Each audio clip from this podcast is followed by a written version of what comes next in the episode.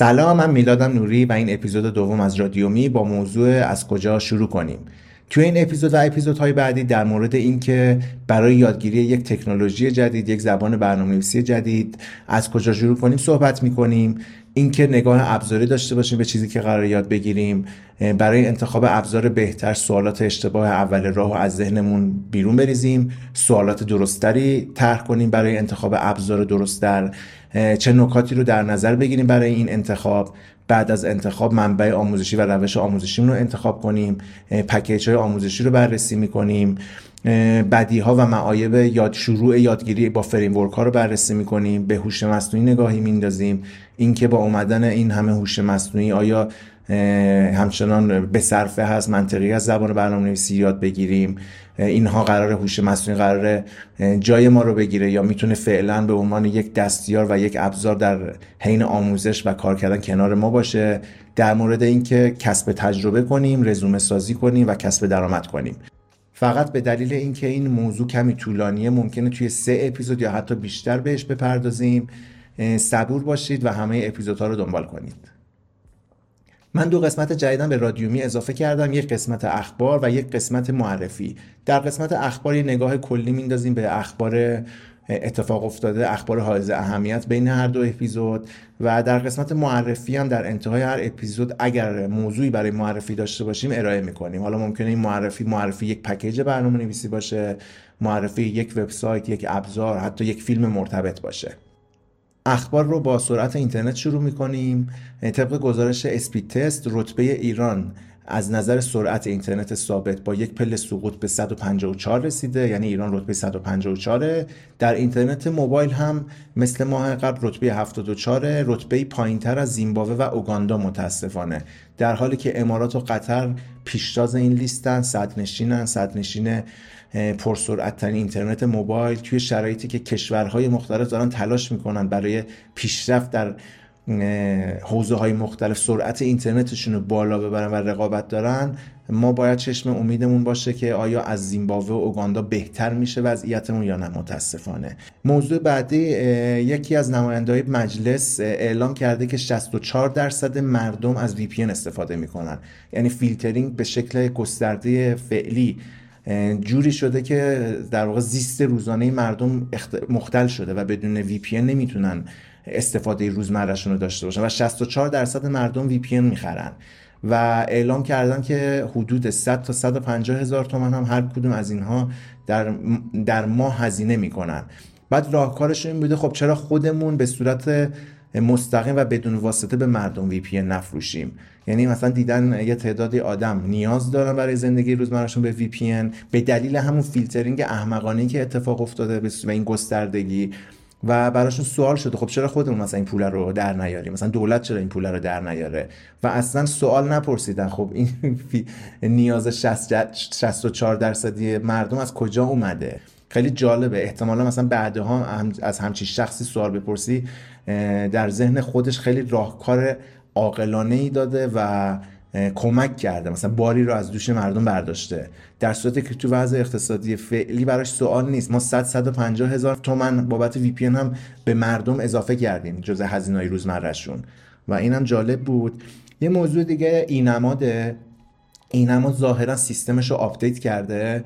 اینماد همیشه مشکلات زیادی داشته. همیشه چوب لای چرخ کسب و کارها کرده از روزی که اومده و خیلی ها حتی ازش به عنوان ای‌مانع اسم می‌برن. جدیدا هم سیستمش رو update کرده و ما خودمون مشتری شرکتمون براشون مشکلاتی پیش اومده. مثلا خیلی هاشون این نماد سه ستاره دارن. حالا این نماد ستاره مختلف داره. وقتی مثلا یه سری موارد رو بیشتر رعایت می‌کنن یه سری چک لیست رو بیشتر پاس می‌کنن این نماد سه ستاره بهشون میدن. این این نماد توی سایت خود نماد برای این کسب و کارا سه ستاره و بدون هیچ مشکلی تعریف شده ولی توی سایت های اینا یک ستاره شده و روش نوشته در انتظار بررسی مدارک یه همچی چیزی. و وقتی با اینماد صحبت می‌کنیم یه دونه ticket باز می‌کنیم. یعنی مشتری شرکت ما این مشکل رو دارن. من خودم هم حتی براشون پیگیری کردم به صورت ticket ی به صورت تلفنی. وقتی ticket باز می‌کنیم اپراتورشون روزهای اول می‌گفت کد پاک کنید کد اینماد و کد جدید رو قرار بدید و بعد از 24 ساعت درست میشه. بعد مثلا یک ماه گذشت بعد از یک ماه دوباره یه ticket زدیم اپراتور حالا یا اون اپراتور یا اپراتور جدید. گفته کد قبلی رو پاک کنید کد جدید رو بذارید بعد از سه روز درست میشه. کد جدید و قبلی از نظر ساختار کد هیچ فرقی نداره حتی یک نقطه یک space. اما خب اپراتورهای اونجا گذاشتن که انگار صرفا مردم سر کار بذارن. اینم روشی که اینماد داره در واقع کسب و کار رو سر کار می‌ذاره به خاطر مشکلات سمت خودشه. صرفا یک سری اپراتور گذاشته مثل اپراتورهای اینترنت که یک زمانی مشکل داشتی بهشون زنگ می‌زدی فقط یاد گرفته بودن می‌گفتن مودمتو reset کن. بعد یک کسب و کار دیگه که مشتری ماست دوباره گفته به من مسیج داده. حالا من توی نسخه ویدیویی تصویر این تیکت ها و مسیج ها رو می‌ذارم اگه دارید می‌بینید. که این نماد گفته این کد رو مثلا بذارید. خب خیلی از این کسب و کار بندگان خدا نمی‌دونن که این نماد و اپراتوراش اینا رو دنبال نخود سیاه فرستاده. که من بهشون توضیح میدم این مشکلی که شما دارین 5 تا دیگه از کسب و کار مشتری ما هم دارن و اینها صرفا دارن ما رو دنبال نخود سیاه میفرستن. الان برای بعضی از کسب و کارهایی که ما باشون کار می‌کنیم چهار ماهی گذشته و این مشکل حل نشده. تلفن هم زدیم باز همش میگن ticket تون رو گذاشتیم اولویت. یکی دیگه از مشکلاتی که پیدا کرده اینماد بعد از update سایت یه بنده خدای دیگه یک بدبخت دیگه توی پنل یکی از مشتری ما داره نشون داده میشه. یعنی سایت مال این نیست ولی توی پنلش داره نشون داده میشه. حالا اینم گزارش داده باز اصلا اونم خیلی براشون مهم نبوده ظاهرا. از این هم بگذریم. خبر بعدی این که پلیس فتام اعلام کرده یه آنتی ویروسی به اسم فارز رونمایی کرده. نکته عجیب و شاخدار این خبر این بود که دارن رایزنی هایی می‌کنن. که نصب این آنتی ویروس اجباری بشه. خیلی عجیبه. در شرایطی که مثلا Google Play Protect به دلیل فیلترینگ Google Play باعث شده امنیت کاربرها زیر سوال بره و اپلیکیشنی اگر حالا کار بدافزار می‌کنه نمی‌دونم فیشینگ داره یا هر چیزی توسط Google Play Protect تشخیص داده نشه به دلیل اینکه فیلتره و روی گوشی کاربر ممکنه در واقع اتصال اینترنتش حالا از VPN رد نشه. تو این شرایط دلسوز امنیت مردم شدن و خواستن این آنتی ویروس به صورت اجباری نصب بشه. احتمالا یه تعداد جوان نخبه هم به کار بگیرن و توی مترو مثلا قرار بدن که گوشی رو چک کنن و ببینن کسی خدای نکرده این آنتی ویروس رو پاک نکرده باشه. خبر بعدی این که انتخابات نظام سنفی رایانه ای در جریانه. حالا بعضی از افراد که به کار سنفی اعتقاد یا علاقه دارن به صورت شخصی و مستقل شرکت کردن. بعضی هم که به رأی لیستی و اتوبوسی نیاز دارن به صورت گروهی اعلام حضور کردن. نکته جالب اینه که توی یکی از این لیست ها مدیر یکی از شرکت های فعال در توسعه سیستم های فیلترینگ حضور داره. یعنی یک شرکتی توی توسعه سامانه های فیلترینگ همون فیلترینگی که کسب و کار ماها زیست شخصی ماها و زندگی روزمرمون رو مختل کرده. اون شرکت توسعه داره میده این سیستم ها رو. بعد افرادی اومدن توی لیست کنار این شخص قرار گرفتن. بعد مثلا از خودشون نپرسیدن. فردا روزی به عنوان فعالان صنف مثلا با این شخص می‌خوان توی یک دور یک میز بشینن توی یک گروه و چی رو مطرح چه مشکلی رو حل کنن.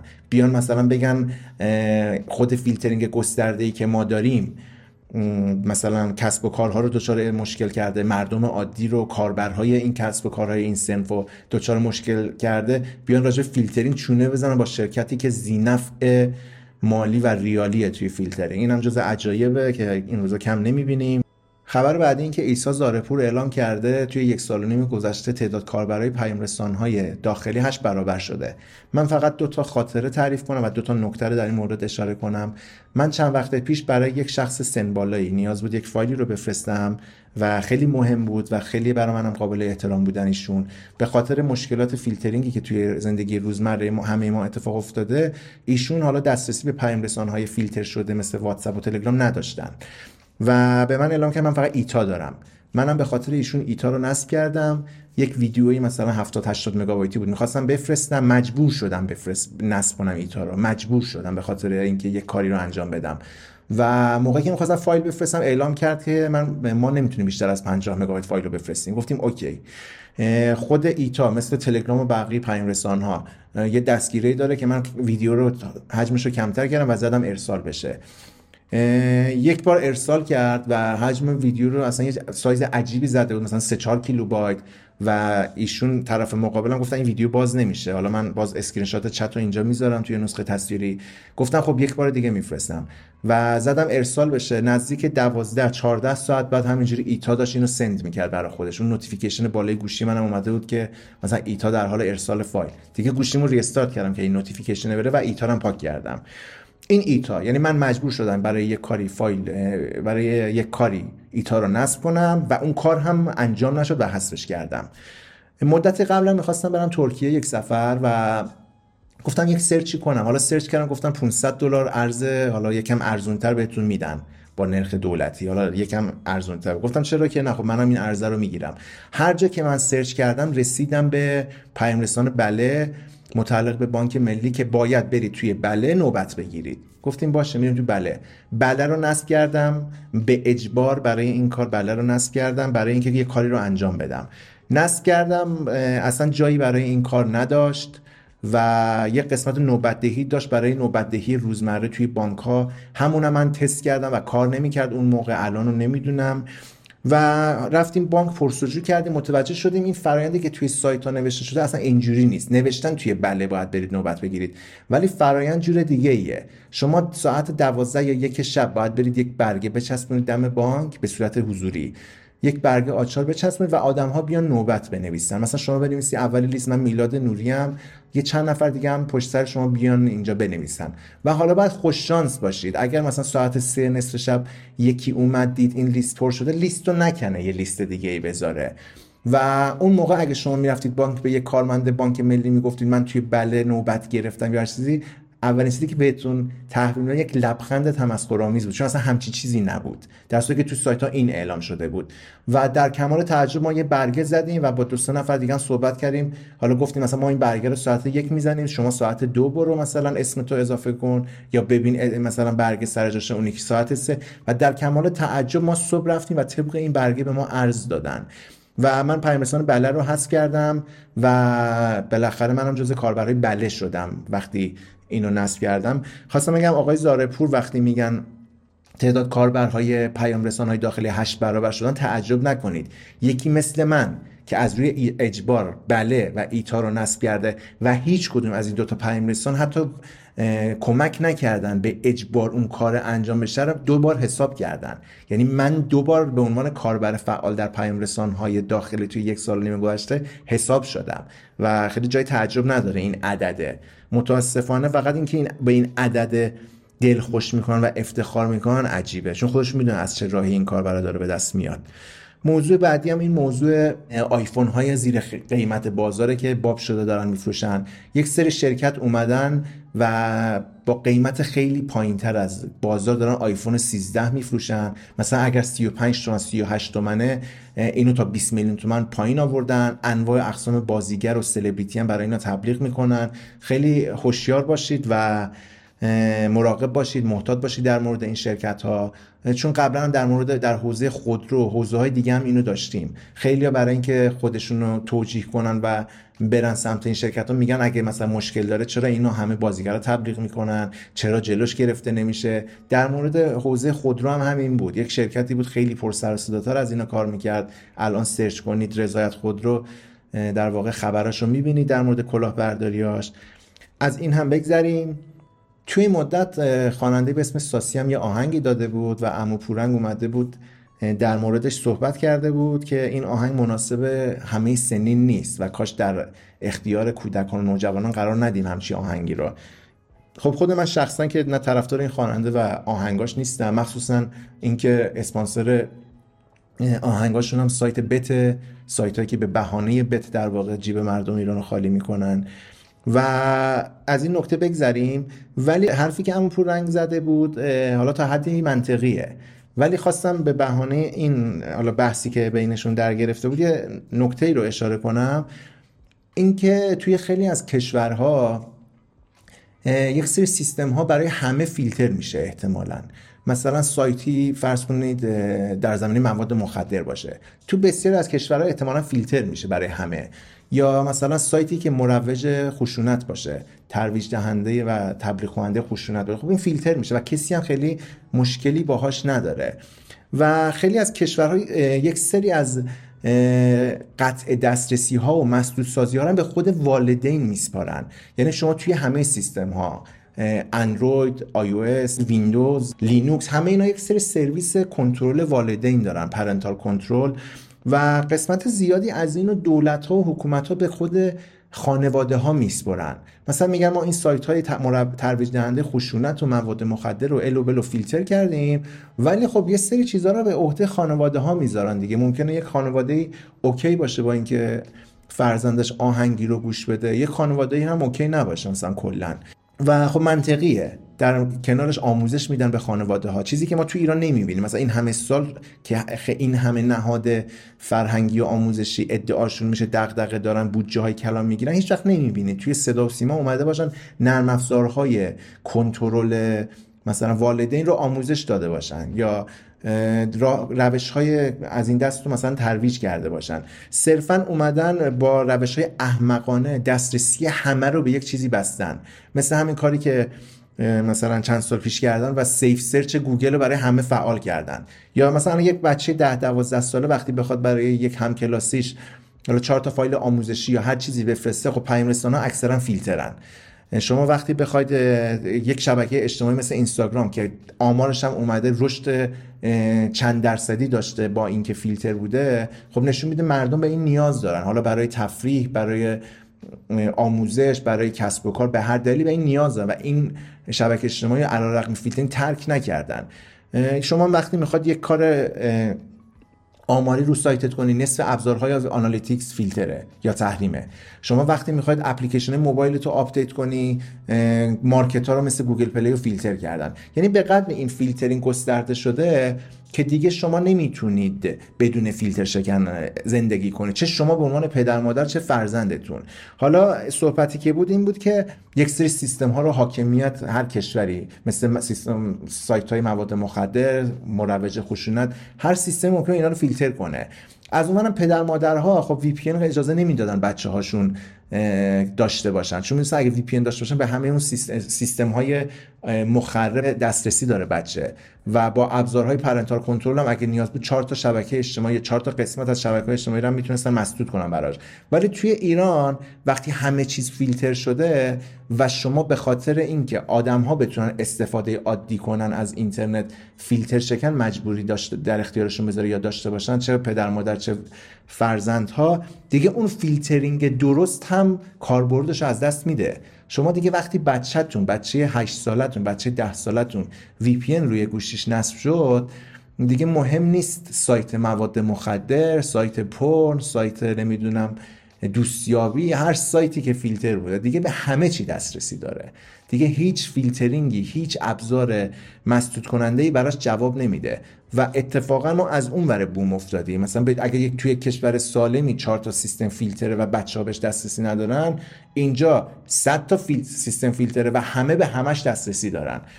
و نکته این قضیه اینه. اما پورن تو شرایطی اومده گفته ما نگران بچه هایی که به این همچی آهنگ های دسترسی نداشته باشن که این بچه ها کسانی هن که دارن برای پدر مادرشون VPN نصب می‌کنن. چون خب خیلی نسل قدیمی تر و پدر مادرها خیلیشون بلد نیستن. ولی الان بچه 10 12 ساله برات سرور VPN config کنه. بعضیشون تو مدرسه VPN میفروشن. بعضیشون برای پدر مادر VPN دارن نصب می‌کنن. حالا سوال اینه وقتی بچه‌ای که برای پدر مادر و اطرافیانش داره VPN وصل می‌کنه باعث میشه اونها هم مثلا بتونن از این سطح فیلترینگ احمقانه و گسترده اینترنت عبور کنن. دیگه این بچه چیزی برای از دست دادن نداره. به خاطر اینکه خودش منبع VPN خودش غیر از همه اون سیستم هایی که به اشتباه فیلتر شده به سایت های پرن راحت دسترسی داره. به هر چیز مخربی توی اینترنت دسترسی داره.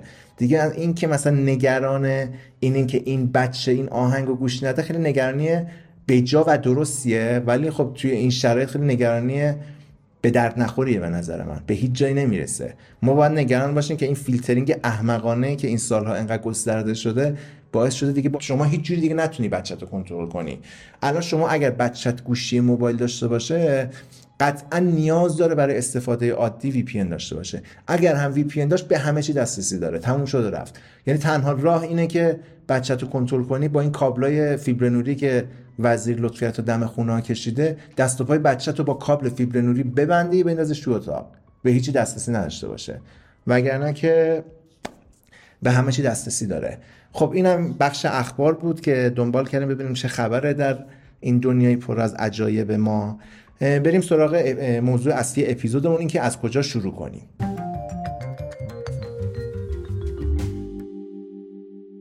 بیشترین سوالایی که توی شبکه های اجتماعی از من پرسیده میشه اینه که از کجا شروع کنیم؟ چه زبان برنامه نویسی رو یاد بگیریم؟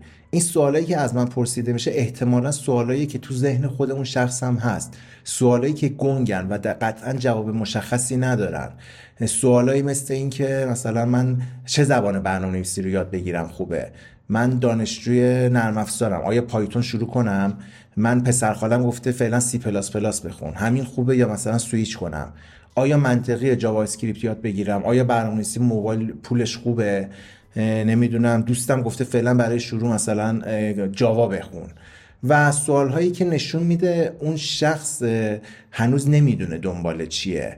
و اگر شما از ده تا برنامه نویس بپرسید که چه زبان برنامه نویسی رو شروع کنم احتمالا جوابهای خیلی مختلف و متنوعی میشنوید. و وقتی سوالاتون توی این مرحله است نشون میده که هنوز نمی‌دونید چی می‌خواید نمی‌دونید دنبال چی هستید هدفتون از این یادگیری چیه و یک در واقع گمراهی و سردرگمی دچارشید دچار سردرگمی هستید. حالا اگر از ده نفر بپرسید چه زبان برنامه نویسی یاد بگیرم با جوابهای مختلفی که به شما داده میشه احتمالا این گمراهی شما بیشتر میشه. این سوال ها سوال های خامیه و نشون میده طرف هنوز هدفش رو انتخاب نکرده. ما باید درک کنیم زبان برنامه نویسی و هر تکنولوژی که داریم یاد می‌گیریم ابزاره. ابزاری برای اینکه ما یه کاری رو باش انجام بدیم یه هدفی رو دنبال کنیم. و قبل از اینکه راجع به ابزار سوال بپرسیم مثلا از چهار تا برنامه نویس دیگه یا حتی توی ذهن خودمون بپرسیم من چه زبان برنامه نویسی رو شروع کنم بپرسیم قرار چیکار کنم هدف چیه؟ برای اینکه ملموس بشه این سوال ها چقدر گنگ و گمراه کننده است می‌تونید اونا رو تشبیه کنید به رشته های دیگه. مثلا این سوالا رو ببرید تو حوزه عمران. مثلا از یه نفر بپرسید آقا به نظر کار با دستگاه جوش برای من بهتره الان یا کار با مثلا کمچه و ماله؟ یا توی حوزه پزشکی مثلا بپرسید آقا من کار با ابزارهای بخیه زدن رو الان یاد بگیرم یا کار با مثلا ابزارهای رادیولوژی رو؟ این سوال ها خیلی سوال های بی ربط به همیه. ولی خب چون ما خام در واقع ذهنیتمون خامه و هنوز گنگه طبیعیه و احتمالا حق داریم این سوال ها رو بپرسیم. اینها سوال های اشتباهیه. ما برای اینکه هدف رو تعریف کنیم و سوال های درست تری بپرسیم لازمش اینه اول این سوال های اشتباه رو از ذهنمون بریزیم بیرون. پس اولین قدم برای یادگیری یک زبان برنامه‌نویسی جدید یک تکنولوژی جدید یک ابزار جدید اینه که بپذیریم همه اینها ابزارن و ما قبل از اینکه بریم دنبال تحقیق و انتخاب یک ابزار حالا با جستجو کردن با مشورت گرفتن و اینها بیایم هدفمون رو مشخص کنیم و سوالهای اشتباه رو در قدم اول بریزیم بیرون از ذهنمون و در قدم دوم سوالهای درستی تعریف کنیم که ببینیم قرار هست چیکار کنیم. در واقع قبل از اینکه انتخاب کنیم چه چیزی یاد بگیریم انتخاب کنیم برای چه کاری قراره یاد بگیریم. و طی یک فرنگی سوالهای درستتری رو توی ذهنمون طرح کنیم و از یه مرحله به بعد بریم سراغ افراد دیگه برای مشورت گرفتن و سرچ کردن جستجو کردن تحقیق کردن. به عنوان مثال مثلا من توی یک کیس تعریف می‌کنم برای خودم. من میلاد نوری با تحقیقاتی که کردم علاقه که داشتم متوجه شدم دنیای اپلیکیشن های موبایل برای من جذابه و تحقیق هم کردم متوجه شدم درآمد خوبی هم می‌تونم از قبل این داشته باشم از طریق کافه بازار و مایکت و Google Play و market های مختلفی که هست. و یک ایده کوچیکی به ذهنم رسید یه اپلیکیشنی رو تولید کنم خودم منتشر کنم. حالا اینجا چون من مشخص شد می‌خوام چیکار کنم من می‌خوام زبان برنامه نویسی یا ابزار و تکنولوژی رو یاد بگیرم بتونم اون ایده ای که تو ذهنم رو به یک اپلیکیشن تبدیل کنم و ازش کسب درآمد کنم یا حداقل تست کنم شاید به کسب درآمدم نرسه. حالا که هدفم مشخص شد برنامه نویسی موبایله با یک سرچ خیلی سطحی خیلی تحقیق ابتدایی متوجه میشم چند تا انتخاب دارم یا برنامه نویسی اندروید به زبان جاواست یا کاتلینه یا فلاتره یا فریم هایی که حالا ممکنه مورد استفادهشون کمتر باشه. ولی سه تا انتخاب دارن که برای رسیدن به اینکه این سه تا انتخاب پیش رومه خیلی هم نیاز به تحقیقات گسترده نمی‌دونم تجربه زیادی هم نیست. سه تا انتخاب پیش روی منه. از این سه تا انتخاب وقتی می‌خوام در واقع تصمیم بگیرم اینجا باید تحقیقات بیشتری انجام بدم. حالا یا از طریق سایت های برنامه نویسی بین المللی که مثلا نظرسنجی کردن مثل استک اوورفلو نمی‌دونم گیت هاب که هر از گاهی یا نظرسنجی می‌کنن یا یا آماری رو منتشر می‌کنن. مثلا درآمد جاوا ها چقدر نمی‌دونم چند درصد اپلیکیشن های موبایل با کاتلین نوشته شده. یا حتی بررسی آگهی های همون لوکیشنی که توش زندگی می‌کنیم. اگر ایرانی بریم آگهی های کاریابی رو تو سایت های مختلف ببینیم. ببینیم من الان اگر فلاتر بلد باشم فرصت های پیش بیشتره.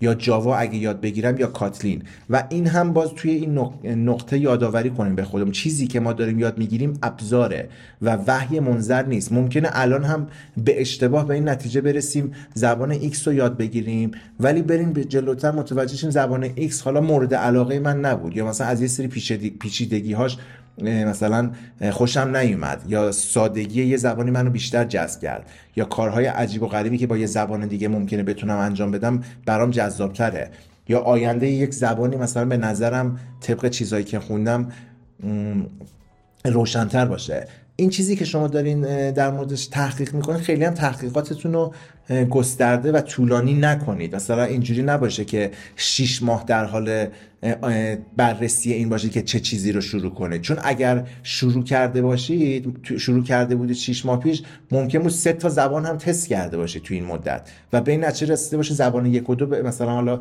اون نیاز شما رو جواب نداده سراغ زبان سوم رفته باشید.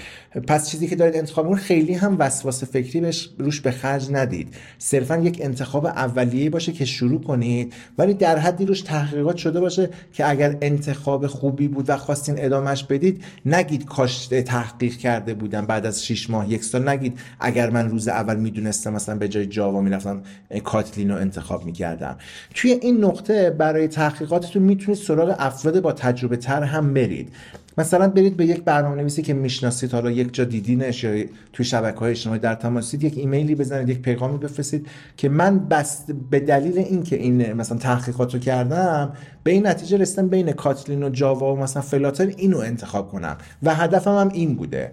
مثلا نظر شما چیه؟ اون آدم چه از نظر شخصی خودش رو بده یا چیز طبق تجربه خودش چیزایی که دیده رو در اختیار شما قرار بده اینجا منطقیه. دیگه شما به جایی که برید به طرف بگید من چه زبان برنامه نویسی شروع کنم و طرف حالا یا رو علاقه خودش رو کیس خودش بیاد به شما نظر بده و نظرات مختلف بگیرید ولی الان مشخص شده چی می‌خواید.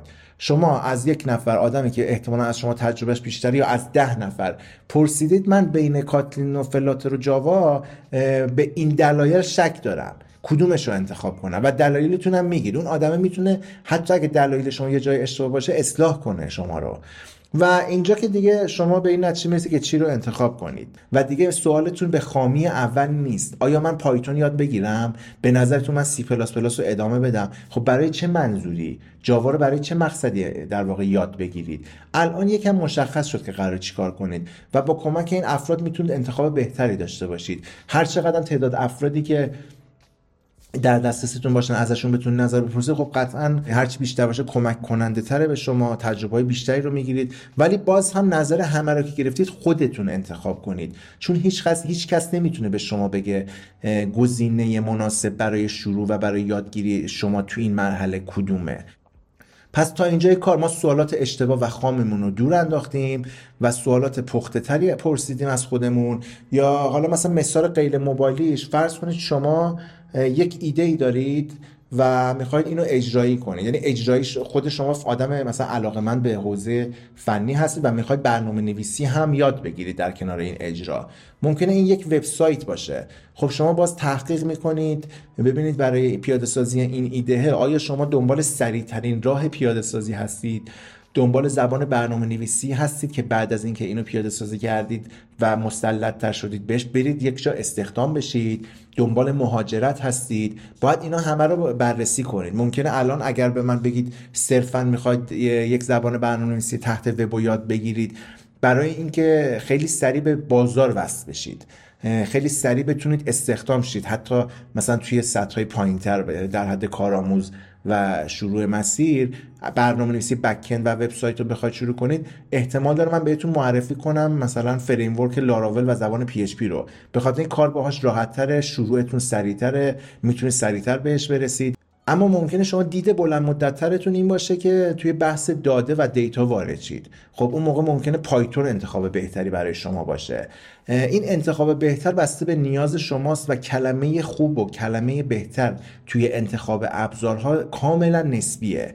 اگر شما بخواید مهاجرت کنید ممکنه توی اون کشور مثلا یه زبان برنامه‌نویسی بهتر باشه بازارش داغتر باشه.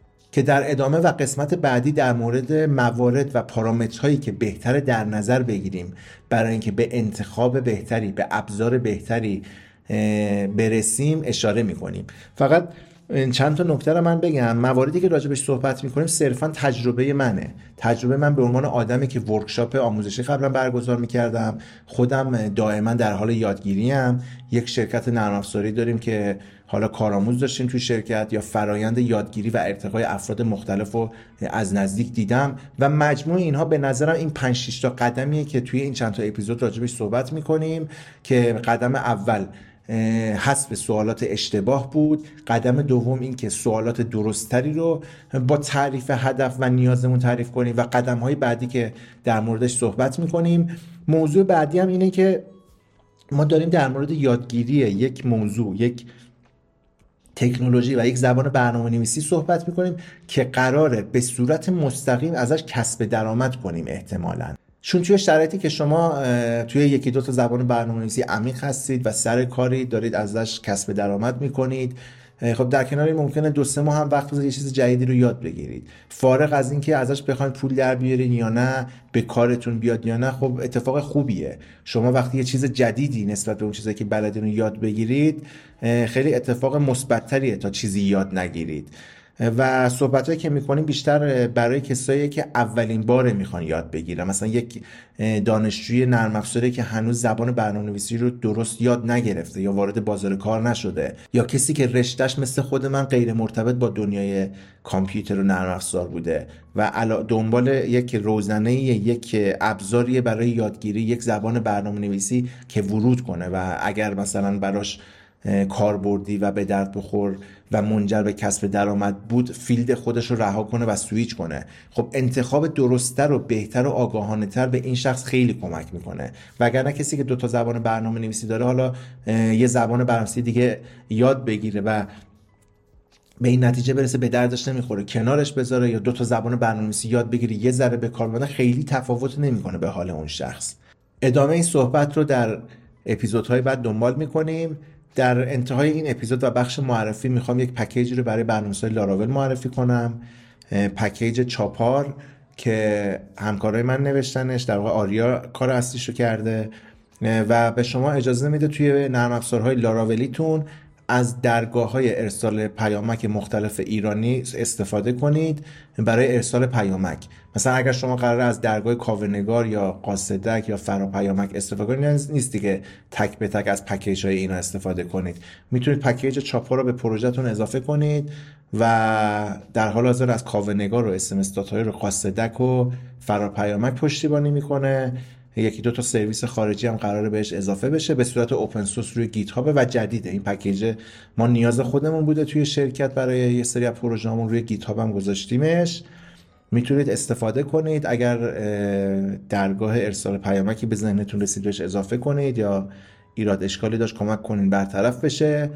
رادیو میــ رو همچنان می‌تونید روی پلتفرم های مختلف پادکست بشنوید نسخه تصویرش رو روی یوتیوب ببینید و از طریق سایت شخصی خودم به آدرس میلاد دنبال کنید. اگر روی هر کدوم از این پلتفرما دیدید یا شنیدید فراموش نکنید حتما کامنت بذارید. نظرات و کامنت های شما به من feedback میده من ازش یاد می‌گیرم و باعث میشه اپیزودهای بعدی مفیدتر باشه. اگر صحبتی می‌کنیم صحبت ها صحبت های مفیدتری باشه. مرسی که همراه بودی دمتون گرم.